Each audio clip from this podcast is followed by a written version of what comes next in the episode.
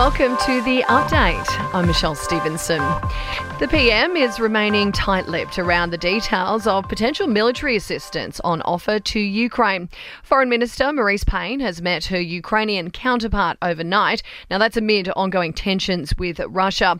The pair have been discussing opportunities for Australia to provide military technical support.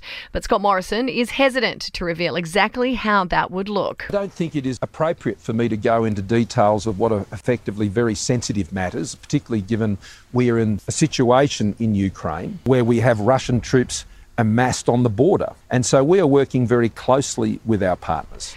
Well, it could be years before Australia's international tourism sector is back to pre COVID levels. Now, that's despite our borders reopening today. 56 international flights will land across the country. Qantas boss Alan Joyce says domestic operations are sitting at around 60% of those pre pandemic levels, but it is lower on international routes. Internationally, we're currently at 25%, but as I said, we're quickly activating the aircraft to get our people back. Meantime, we're being urged to get the flu shot when it rolls out as the health system braces for influenza outbreaks. Now, experts are expecting those cases to rise as we head into winter and also with these international arrivals. 41,000 Aussies, meantime, have rolled up their sleeves for a COVID jab in the past 24 hours. 94.2% of people over the age of 16 are now fully vaccinated, and that's close to 11 million Aussies have also had their booster. And Clive Palmer is is running the most expensive election campaign in the nation's history. Now, the United Australia Party has spent $31 million on political ads since August.